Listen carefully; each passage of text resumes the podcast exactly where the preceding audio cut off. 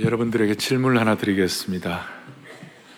신앙생활 하면서 여러분들을 버티게 하는 토대 중에 하나가 그러니까 내 나는 이런 것 이런 것 때문에 나는 내 신앙생활 끝까지 좀 버티는 힘이 된다 하는 것이 어떤 것이 있을까요? 사람마다 좀 차이가 있겠지만 대체적으로 우리 그리스도인들이 어, 공감대를 갖는 것 중에 하나가 하나님을 사랑하는 자, 곧 그 뜻대로 부르심을 입은 모든 자들에게는 모든 것이 합력하여 선을 이루느니라. 모든 것이 합력하여 선을 이루느니라. 오늘 여러분 이 자리에 주님이 부르셔서 온 줄로 믿습니다. 그러면 주님께서 예비하신 이 말씀의 능력과 사랑의 실체를 경험하셔야 되는 거예요. 그런데 모든 것이 합력하여 선을 이룬다. 무슨 말이에요? 제가 이 다윗 시리즈를 제가 하면서 아니 왕자의 난 지난 주일날 암논 그리고 압살롬 이래 가지고 이런 왕자의 난이 벌어져서 정말 처참한 일이 벌어지고 참 필설로 표현할 수 없는 그런 아픔이 있었는데 이게 무슨 모든 것이 합니까? 선을 이루는 것인가? 근데 제가 묵상을 하다가 아 이런 또 은혜가 있구나 생각이 뭐냐면 암노는 다윗의 맏아들이었어요. 그러니까 왕위 계승 서열 1위가 암논이었어요. 그 다음에 왕위 계승 서열 2위가 압살롬이었어요. 만약에 암론과 압살, 이, 자, 이 암론과 압살 이 자체가 너무 고통스럽고 안 좋은 것이지만, 그러나 하나님의 사람들에게는 모든 것이 합력하여 뭐를 이룬다고요? 선을 이룬다. 만약에 암론과 압살롬이 안 죽었으면 솔로몬의 왕위가 계승되지 않는 것이에요. 그러니까 다윗 왕국의 최전성기 극성의 치세의 시대가 언젠가 솔로몬 시대거든요. 그러니까 솔로몬이 왕위를 계승하지 않았으면 예루살렘 성전 성전 건축도 안 되었을 것이고 많은 것들이 아마 엉망이 되었을 것이에요. 그러니 암론과 압살롬의 그 왕자의 난이 고통스러운 일이지만 그것도 나중에 주님께 의뢰하고 신뢰하면 무슨 일이 벌어지는가? 솔로몬이 계승되는 것이에요. 뭐 이건 무슨 뭐 주석 보고 이런 것도 아니고 제가 여러분들과 함께 지금 오랫동안 다윗 시리즈를 하면서 제 마음속에 주신 하나님이 주신 그 뭐라고 그럴까요? 확신이었어요. 다윗이 쫓겨가면서 눈물을 흘리며 산발을 하고 얼굴을 가리우고 기드론 시냇가를 맨발로 또 감남산을 맨발로 올라가면서 다윗이 흘린 눈물 그 자체는 비참한 것이고 힘든 것이에요. 그러나 어떻게 보면 다윗의 그 눈물이 나중에는 다윗의 인생의 겨울을 준비하는 눈물이 되었어요. 그 눈물 자체는 비참한 것이었지만 그것 때문에 하나님 앞에서 흘린 눈물 때문에 자신을 추스름으로 말미암아 다윗의 끝이 좋았어요. 역대상 29장 28절 다윗의 평전에 이런 나와 있어요. 같이 보겠습니다. 그가 나이 많아 저는 저게 너무 좋아요. 다윗이 나이 많아 주님 앞에 섰을 때 어떻게 죽었다고요? 존귀하게 죽었다. 존엄하게 죽었다. 진짜 이게 존귀한 거예요. 오늘 이 예배 참석한 여러분들, 우리 마음에 소원하자고요. 저도 우리 여러분들 그러고, 주님 앞에 섰을 때가 우리가 존귀하게 서게 하여 주십시오. 우리 능력으로는 안 되죠. 우리 실력으로는 안 되죠. 그러나 이런 순수한 마음이 있어야 돼요. 그런데 솔로몬은 또 아름답게 그 지혜의 왕으로서 대단한 치세, 그 전성기의 왕국을 이루고 다 했지만 솔로몬은 고난이 좀 없었어요. 여러분 솔로몬의 지혜 자문을 읽어보세요. 그 고난에 대한 얘기는 많이 없어요. 솔로몬의 말년은 이방 여인들 왕후 처첩들이 많아가지고 이방 여인들이 데리고 온 그 신상과 또 이방 신 산당들 때문에 온 예루살렘의 이방 신들과 산당들 때문에 솔로몬의 말년이 좋지 않았어요. 그러니 고생고생한 다윗은 그래도 그걸 통하여 뭔가 뭔가 하나님 앞에서 마지막 마무리를 할 수 있는 다윗의 겨울을 준비할 수 있었는데 잘 나갔던 솔로몬은 막판에 쉽지 않았다는 거예요. 그러니까 우리는 한결같이 하나님 앞에서 모든 것이 합력하여 선을 이룰 수 있도록 우리의 삶을 주님께 의탁합니다. 지금 말로도 알수 없는, 이해할 수 없는 그런 상황이 있다 하더라도 그 상황 가운데서 영적인 통찰력을 가져야 돼. 그래야 우리가 골목대장 신앙에서 벗어날 수가 있어요. 무슨 신앙이라고? 골목대장. 내 인생 내가 관리한다는 거예요. 내 인생 내가 마음대로 할 수 있다는 거예요. 하나님이 하늘에서 보고 웃으시는 거예요. 나는 너를 적당하게 살라고 한 거 아니다. 너는 적당히 인생 즐기다가 그냥 내오라. 그거 아니다. 너는 이 땅에 소명받은 자야. 뭔가 하나님은 너에게 주시는 강력한 기도 제목이 있는 자이고 너의 가정도 마찬가지고 너의 생애도 마찬가지야. 그러니 제발 골목대장에서 좀 탈피하라. 좀 신앙의 순도를 올리고 좀 삶을 통전적으로 신앙의 큰 그림을 좀 그려보라. 그런 입장에서 오늘 이 말씀은 여러분들과 저에게 신앙의 큰 그림을 그리고 골목대장 신앙을 탈피할 수 있는 좋은 계기가 될 거예요. 배경은 이렇습니다. 자, 지난번에 쫓겨났습니다. 쫓겨나고 나니까 이 압살롬은 누구의 조언을 듣는가 하면 아히도벨이라는 아주 모략가의 조언을 들었어요. 앞에 뭐가 나오는가 하면요. 그 다윗이 쫓겨나면서 후궁들 10명을 그냥 왕궁에 두고 갔어요. 왕궁을 좀 지키라고. 그런데 이 못된 아이도벨의 모략을 받은 압살롬이 그 후궁 처첩 10명을 백주에 그 왕궁 위에서 그 여인들을 범하는 거예요. 동침을 하는 거예요. 그건 어떤 뜻인가 하면 우리 아버지 시대는 끝났다. 우리 아버지의 왕권과 그리고 능력과 그 위험은 이제는 끝났다. 그걸 볼 때 다윗은 얼마나 그 얘기를 들을 때 얼마나 부끄럽고 수치스럽겠어요. 그러니까 자기 시대가 왔다는 것이에요. 나름 자기 시대가 왔다고 선포한 거예요. 그것도 사실 골목대장인 거죠. 예. 그래가지고 이제 드디어 정말 아버지를 죽이려고 그러고 아버지에 대해서는 전혀 존경심도 없고 아버지를 반역하고 뭐 모든 수단 방법을 가리지 않고 아버지를 괴롭힌 사람. 예루살렘 왕권을 완전히 장악하고 다윗의 왕좌에서 왕관을 쓰고 앉아가지고 이제 앞에 18장 보면 압살롬은 아버지를 아예 지상에서 없애버리려고 모든 군대를 총동원해가지고 아버지를 추격한 것이 동정심이 하나도 없어요. 진짜 자식 만나 할 정도야. 그래갖고 18장 6절에 오면 드디어 에브라임 수풀에서 대일전 최후의 전투를 벌이는 거예요. 압살롬과 그의 유대 왕국의 모든 사람들과 그 다음 다윗의 측근들과 다윗의 그 군대들과 함께 대일전을 벌이는 거예요.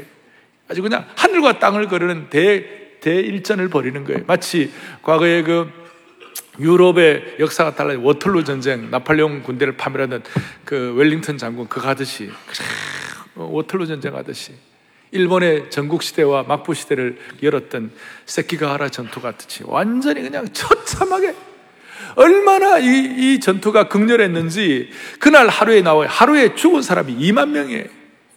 크지도 않는 나라에 2만 명이 살육을 당하고 하루 종일 나중에는 전략도 없이 백병전을 벌이고 막 싸우고 나중에는 막 그냥 막 아비규환이에요. 그러던 차에 압살롬이 막 치고 나가는데 압살롬이 노새를 타고 나는데 노새라도 작은 게 아니라 큰 노새가 있어요. 그 말 같은 큰 말 같은 걸 타고 막 갔는데 노새가 힘이 좋잖아요. 쫙 나가는데 압살롬이 최고로 살아가던 아름다운 머리채가 그냥 너무 빨리 가네. 머리채가 슉 해가지고 대롱대롱 매달려 있는데 그걸 보고 하니까 아, 다윗의 장군이었던 요압 장군의 총사령관 요압 장군이 창 가져오라 그래. 창 세 개를 가지고 이 못된 압살롬 그래서 심장을 찔러가지고 그대로 죽여버렸어요. 죽고 난 다음 시체를 구덩이에 던져버리고 돌무더기에 싸버려 끝내버렸어요.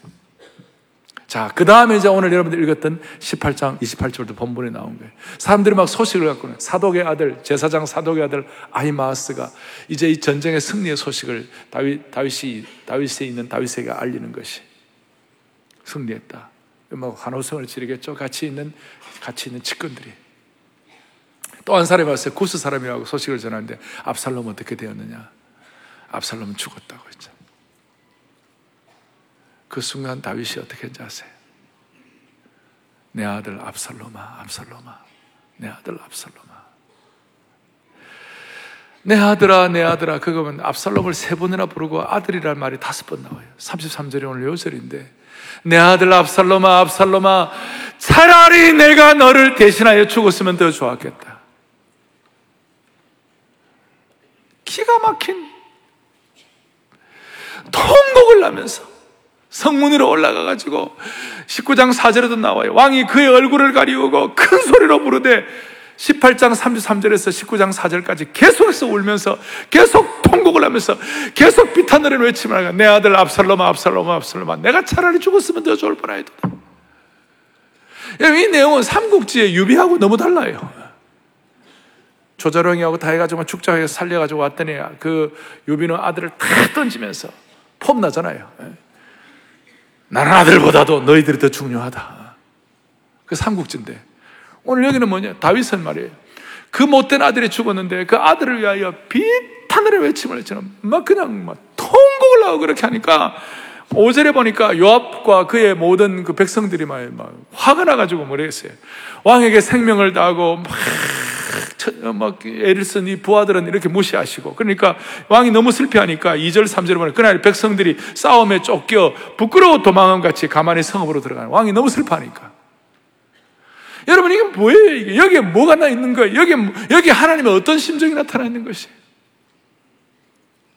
저는 이 말씀을 묵상하고 묵상하고 묵상하다가 이런 생각이 들었어요. 압살롬아 이게, 이게 포함나는 삼국지에 있는 유비의 말이 아니고, 이건 어떻게 보면 우리가 이해도 안 되고 화가 막 나는 그런, 그 오히려 자기를 따라가고, 따 르면서 한 생애를 바치면서 헌신했던 그 측근들에 대한 대, 대해서는 오히려 존중을 안 하는 것 같고, 그 못되게 굴고, 엉터리 굴고, 그 못돼 먹은 원수도 그런 원수가 없어요. 어? 그런 아들을 향하여 그렇게 울면서 통곡하면서 내 아들 압살롬아, 압살롬아, 압살롬아. 영문학에 유명한 얘기가 나와요. 압살롬아, 압살롬아. 내 아들아, 내 아들아. 거기, 그, 여기 뭐가 있냐? 차라리 내, 내가 너 대신 죽었으면 좋을 뻔 하였도다. 다윗은 늘 기쁨과 감사의 잔이 있었던 사람이에요. 그래서 다윗은 내 잔이 넘치나이다 이런 고백을 한 사람이고 다윗은 내가 구원의 잔을 하나님께 높이 든다고 시편의 곳곳마다 그런 표현을 하고 있어요. 근데 압살롬아, 압살롬아, 압살롬아, 내가 차라리 죽었으면 더 좋을 뻔하였도다라는 이거는 고통의 잔이요, 고난의 잔이에요. 말도 안 되는 막대먹은 그 아들을 향하여 그렇게 하는 거예요. 제가 그걸 묵상하면서 이런 생각이 들었어요. 차라리 내가 너를 대신하여 죽었으면이라는 이 말 안에는 복음의 핵심인 대속의 진리가 포함되어 있구나. 내가 죽었더라면 이 다윗의 고백에는 예수께서 우리를 위해 대신 죽으신 십자가의 죽음에 대한 예표가 나와 있는구나. 예수 그리스도께서 우리 같은 압살롬 같은 우리의 죄를 대신하여 죽으신 그 내용이 복음의 핵심인데 이런 의미에서 다윗의 외침은 거룩한 복음의 외침이요 예수 그리스도를 예표하는 그림자가 될 수 있는 것이 우리를 향한 하나님의 절대적인 사랑, 끝없는 사랑, 이해 불가, 이해 불가, 이해 불가, 초월적인 사랑, 자기 희생적인 사랑이 아닐까? 하나님의 내리 사랑을 표현하는 것이 아닐까?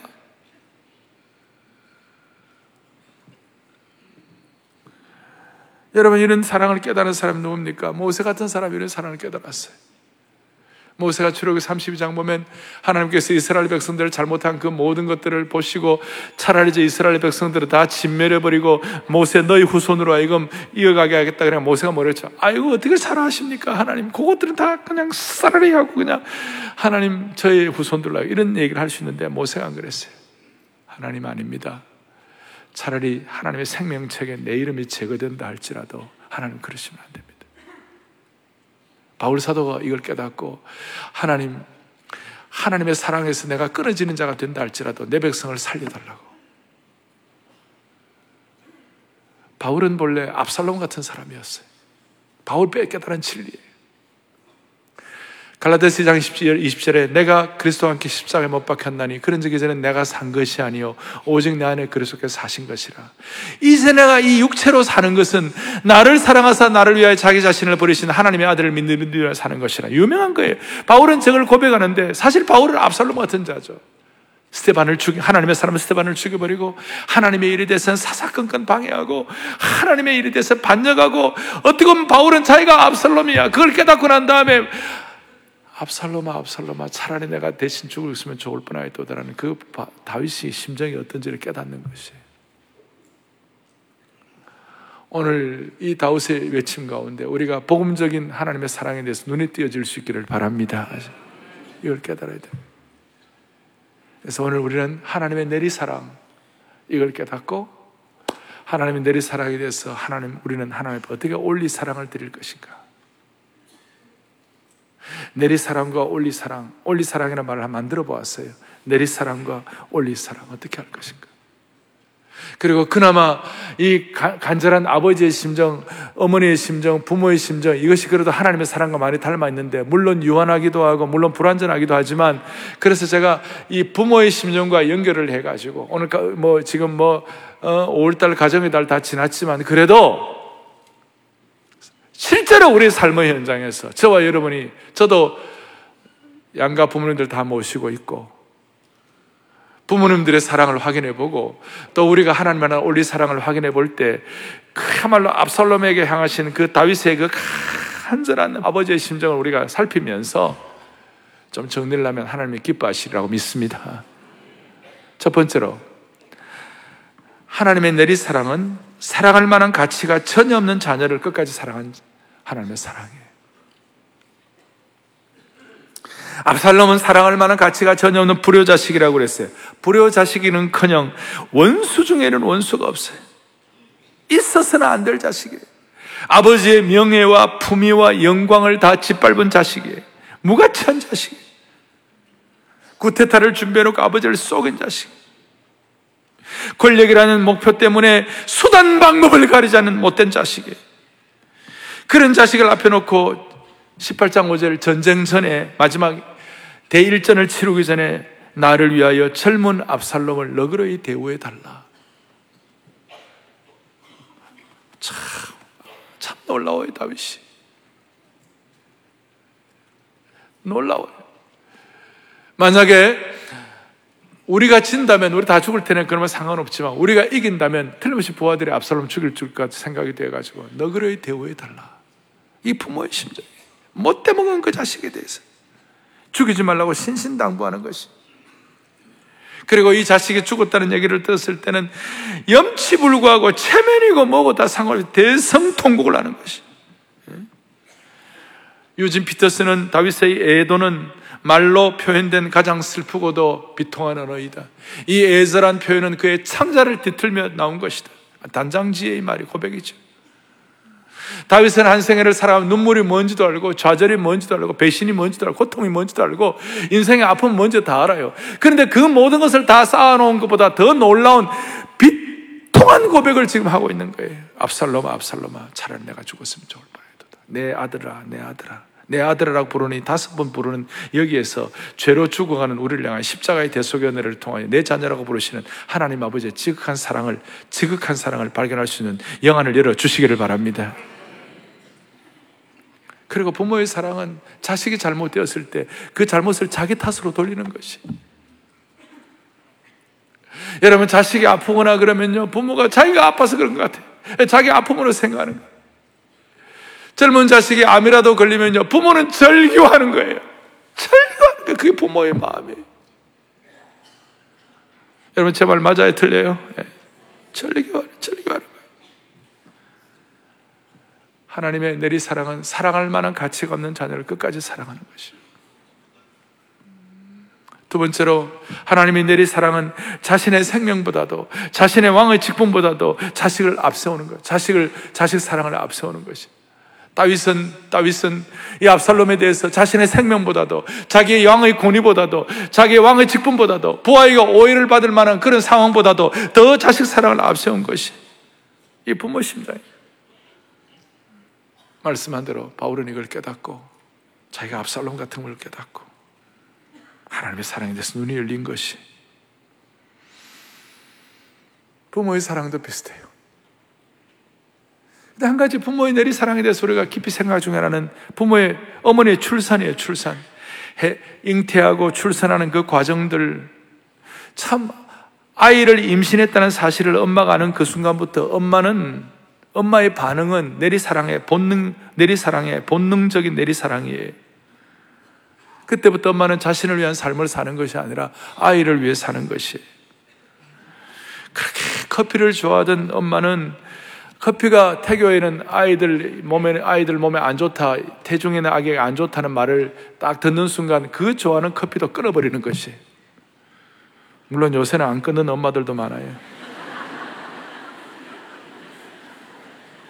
자기가 이전에 식습관이 어떻든 간에 아이를 위해서, 태중의 아이를 위해서라면 그냥 식습관 관계없이 아이에게 유익한 음식을 먹기 시작하고 음악도 자기가 듣던 음악이 있지만 저 모잘트나 좋은 바하나 핸델이나 좋은 음악을 듣는 것이 그거는 본능적이에요.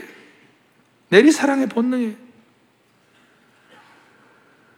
출산을 할 때 목숨이 위험한 걸 알면서도 내리사랑의 엄마는 아이를 위하여 자기를 희생하는 거예요. 그래서 무기여 자릴 거라 애 낳다가 죽었어요. 하나님의 사랑은 이처럼 독특한 것이. 내리사랑은 하나님은 이 땅을 창조할 때도 말씀 한마디로 천지 창조를 빛이 있으라 지었어요. 그런데 우리의 죄를 해결하기, 하나님의 자녀된 우리의 죄를 해결하기 위해서는 빛이 있으라 말 한마디로 안 되는 거예요. 하나밖에 없는 예수 그리스도 그 독생자를 피 흘려서 돌아가시게 해야 되는 거예요. 엄청난 값을 지불하신 것이에요. 우리 다 알지만 이걸 오늘 한번 우리 한번 좀 체화해 보시죠. 체화해 보시죠. 부의 부모의 사랑을 좀 깊이 있게 다시 한번 좀 점검해 보시죠. 요즘 같은 21세기 SNS 시대는 이 사랑의 깊이가 없어요. 지난주일 우리 예배 드릴 때 제가 우리의 물질뿐만 아니라 우리의 몸을 같이 헌신하십시다. 그래갖고 만복에 그런 하나님 찬양 성부 성자 성령 삼일체 신께 그다음 뭐에 영세 무궁하기까지 영광을 돌리세 그랬잖아요. 영세 무궁이 뭐예요? 영세가 뭐예요? 영원한 세상, 영원한 그때까지 무궁, 무궁하다, 에버레스팅, 끝이 없는 그 뭐, 영세 무궁이 요즘 이 젊은이 잘 이해가 될까요? 좀 우리는 깊이가 없는 거예요. 그런데 그게 우리들에게는 막 깨달아지는 거 있잖아요. 부모의 사랑에 대해서도 마찬가지예요. 너무 깊이가 없어요. 유교적 문화 때문에 우리는 많은 경우 부모의 원리 사랑하라 그러면 그 효가 뭐냐면 유교적 효는 도덕적 효요, 형식적인 효요, 체면적인 것이 많아요. 그러나 기독교의 효는 내면적인 효요, 하나님의 뜻에 순종하는 효요, 특별히 복음적 사랑을 깨닫는 효인 줄로 믿습니다. 복음을 깨달아야 돼요. 자, 이런 말씀드리면 부모가 자식에게 평생 못이 되고 부모 노릇 못하고 평생 자식에게 상처 준 그 부모를 어떻게 사랑합니까? 자, 그런 말씀 들어요. 들을 때마다 하는 얘기가 우리 물을 못해요. 우리 물을 못해요. 십자가의 고통의 은혜, 십자가의 사랑의 은혜, 오늘 다윗처럼 말도 안 되는 자식을 향하여 압살로마, 압살로마, 압살로마, 차라리 내가 너를 대신하여 죽었으면 좋을 뻔하였도다. 내 아들아, 내 아들아, 내 아들아, 내 아들아. 그것이 살기피 진짜 체득된 사람만이 할 수 있는 것이에요. 구체적으로 우리가 어떻게 할 수 있어요? 오늘 이런 복음의 은혜를 깨달으면서 부모의 내리 사랑에 대해서 우리 자식들이 어떻게 올리 사랑을 할 수가 있어요? 저는 여러분 우리 젊은이들에게 많이 계시는데 부모를 올리 사랑하기 위하여 부모의 영적 안녕에 대해서 관심을 기울여야 한다고 생각합니다. 영적으로 안녕해야 돼요. 영적으로 편안하셔야 돼요. 저도 연세 드신 어른들 양가 부모님들 제가 모시고 있습니다. 그 정말 좋은 것은 영적으로 편안해 신앙생활 기쁘게 해드릴 수 있도록 좋은 영적 교조권을 만들어 드리고 교회 생활에 축복이 있도록 그리고 영적 안녕을 갖도록 만들어 드려야 돼요. 요즘 어른들은 많은 교회 텔레비 앞에 많이 앉아 계시잖아요. 하도 텔레비가 요즘 뭐, 뭐 여러 다양한 것이 많으니까.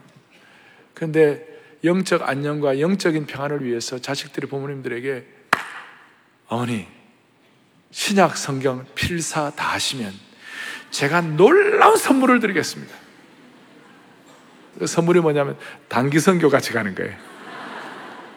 그러면 단기 선교 같이 갔다 오면요. 그 집안이 선교의 가정이 될 수가 있는 것이. 이게 영적인 안녕의 문제, 영적으로 편안하게 해드리는 것이. 부모의 좋은, 좋은 축복들은 같이 사진이라부터 다 남겨가지고, 남겨가지고, 신앙의 개성을 할 수 있도록 안 남기고, 그거 뭐 그냥 날려버리면 그냥 끝나는 것이. 지식도 중요하지만 더 중요한 것은 사랑이 지식의 전제 조건이에요. 제임스 스미스라는 분이 말씀한 건데, 칼빈 대학 교수예요. 사랑이 지식의 전, 사랑이 지식이 될 수 있도록 어떻게 하면 좋아요? 부모와 함께 식사할 수 있는 시간들을 만들고, 그냥 식사할 때도 그냥 적당한 식사가 아니라 거기에 초도 좀 갖다 놓고, 꽃도 좀 갖다 꽂혀놓고, 그렇게 좀 마음 쓰는 거예요. 함께 기도해야 돼요. 근데 기도할 때 부모와 손잡고 기도하는 거 쉬운 거 아니에요? 부모와 손잡고 기도해야 자식들끼리 서로 손잡고 기도할 수가 있어요. 근데 더 중요한 것은 함께 찬양하는 것이. 찬양은 놀라운 능력이 있어요. 왜 능력이 있는가? 여러분, 찬송은요, 4분의 4박자라 하라. 그 다음에 찬송 가사 하라. 저희 같은 경우는 내 진정 사모하는 친구가 되시는 우리 집안의 주제가예요, 옛날부터. 그 찬송 우리 같이 부르게 되면요, 무슨 일이 벌어지느냐면, 막 허들어졌던 마음들이 다시 질서 정리해지는 거예요. 사분의 사박자 딱 내 진정 사모하는 참마음을 다해서 주님을 따르면 길이 길이 나를 사랑하느니 어? 이거 마귀의 개교를 그 다음에 즉시 물리치사 같은 가사 안에 들어가는 거예요. 같은 박자 안에 들어가는 거예요. 같은 리듬 안에 들어가는 거예요. 같은 가사 안에 내 마음이 거하는 것이에요. 그러니까 서로 상호 복종하는 거예요. 찬송 속에. 그러니까 부모와 자식 간에 올리, 올리 사랑과 내리 사랑을 우리의 삶의 현장에서 확인할 때 이 찬송 속을, 찬송을 같이 하면요. 주의 영광이 이곳에 가득해. 나의 갈길 다가도록 예수 인도하시네. 이런 찬송을 하는 가운데 나도 모르게 그 같은 질서 속에 들어가는 거예요. 같은 공통된 박자, 음악 구조, 리듬에 복종하면서 서로 복종하면서 하나가 될 수가 있는 것이 네. 함께 찬양하고 부모의 영과 자식의 영이 평안해져야 되는 것이 오늘 이런 참 하나님의 깊은 사랑을 깨달은 복음적 사랑을 깨달은 올리 사랑과 내리 사랑의 은혜의 주체가 되었으면 좋겠습니다. 이제 정리하겠습니다.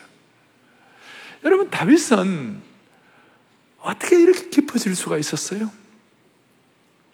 몇 년 전까지만 하더라도 압살롬이 그슬로 도망가가지고 못된 짓 하는 건뭐 신경도 안 쓰고 암론 잘못해도 그냥 뭐, 뭐 책벌도 안 해가지고 엉망 만든 사람이 어떻게 이렇게 다시 회복될 수가 있었어요? 자식을 향하여 하나님의 심정을 가지고 이렇게 성숙한 인격으로 다시 무장될 수가 있었나요? 저는 그 이유가 바로 다시 쫓겨나서 다시 경험한 제2의 광야에 있다고 생각합니다. 다윗이 압살롬에게 쫓겨나가지고 쫓겨난 것으로 끝나지 않아요. 합력하여 선을 이루는 과정 중에 하나가 이제 감남산으로 올라가가지고 막 나가다가 다시 유대 광야로 도망갔어요. 광야로 도망 안 가면 다 죽는 거예요. 광야는 사람들이 함부로 못 찾아요. 광야에 가 있으면요, 저 밑에서 쫓아오는 거 알면서 저 위에 있는 사람 보면서도 그 못 잡아요. 지형 자체가 그 참 희한한 곳이에요. 다시 옛날에 다윗이 사울에게 쫓겨가지고 광야 생활을 할 때, 그때 순수하게 하나님 만나고 하나님과 독대하면서 은혜 받았을 때가 다시 회복되는 것이에요.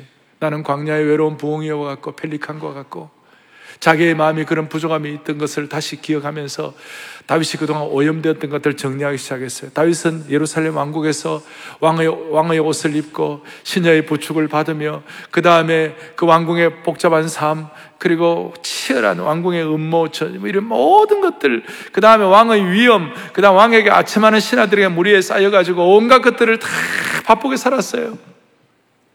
근데 아들에게 쫓겨나가지고 두 번째 경험을 하면서 다시 하나님과 독대하고 신앙의 순도를 회복할 수가 있었어요. 그러면서 하나님의 심정을 깨달은 거예요. 나를 향한 하나님의 심정을 깨달은 눈물이 나는 거예요. 그러니까 성숙하게 된 거예요. 성숙하게 되니까 내 아들 압살롬을 함부로 죽이지 마라. 그리고 죽었을 때 압살롬아, 압살롬아, 차라리 내가 죽었으면 더 좋을 뻔했을 걸. 우리를 위해 대신 죽으신 다시 복음의 대속의 죽음의 대속의 복음의 신비를 다윗이 예표로 보여준 것이에요. 광야에는 지금까지 누린 조금 전까지 누린 궁중의 화려함이 없었습니다. 광야에는 신하들의 머리 숙임과 환호도 없었습니다. 광야에는 더 이상 왕관과 왕의 금관 조복도 없었습니다. 그러나 광야에는 하나님과의 독대가 있었고 찬양과 기도의 영성과 광야의 영성이 자리 잡고 있었던 것입니다. 물론 광야의 고난이 다 이렇게 하는 것은 아니지만 하나님께서 이런 광야의 고난을 주실 때 다윗은 광야의 영성이 회복됨으로 말미암아 제가 조를 하나 만들어 보았어요. 그때 비로소 다윗 다움이 회복되는 것이에요. 다윗 다움이 회복되는 것이에요. 오늘 사랑의 교회 성도들 여러분들이 여러분들 우리 한 분한 한 분의 성도 다움이 무엇이에요? 사랑의 교회 다움이 무엇이에요? 하나님은 저에게 도전하셨어요. 너는 오목사 사랑의 교회 목회자 다움이 뭐냐? 제게 도전하는 것이에요. 제게 광야가 있으니까 광야의 경험을 하게 되니까 하나님은 이 순도를 날마다 저에게 점검하시는 것이에요. 사랑하는 교우들이요. 우리가 살다 보면 광야 경험해요. 그러나 이 광야가 우리에게는 너무나 놀라운 하나님의 복음적 신비를 깨달을 수 있는 기회가 되는 것이에요. 자식의 죽음을 앞에 놓고 압살로마, 압살로마, 압살로마. 내 아들 압살로마, 차라리 내가 대신 죽었으면 좋을 뻔하였도다라는 그런 복음적 깊이의 고백을 하게 되는 것이. 이 고백은 다윗이 경험했던 수많은 좌절과 고통과 영광과 신비와 능력과 위엄과 그 모든 것을 쌓아놓은 것보다도 훨씬 더 놀라운 고백인 줄 믿으셔야 되는 것이. 여기에 예수님께서 고난의 잔을 십자가에서 고난의 잔을 받으시고 고통의 잔을 받으시고 쓴 잔을 받으신 그 흔적을 우리가 알 수가 있는 것이에요. 오늘 모두가 다 이런 은혜를 가지고 다윗 다움을 회복한 것처럼 사랑의 교회 성도 다움을 회복하십시다. 다윗의 오늘 이 통곡은 그의 생애 가운데 참으로 비통한 통곡이었지만 사실 따지고 보면 가장 영광스럽고 위엄이 있고 영권이 있고 장엄한 통곡인 줄로 믿으셔야 되는 것입니다.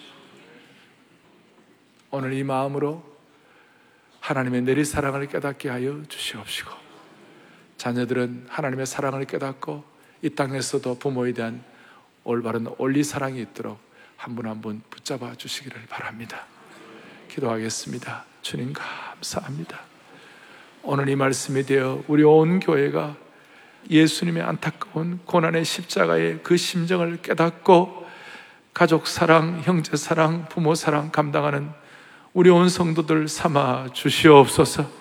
우리의 삶의 현장이 복음을 깨달은 복음의 현장이 될 수 있도록 은혜 위에 은혜를 덧입혀 주옵소서. 우리의 생명 되시는 예수 그리스도를 받들어 간절히 기도 올리옵나이다. 아멘.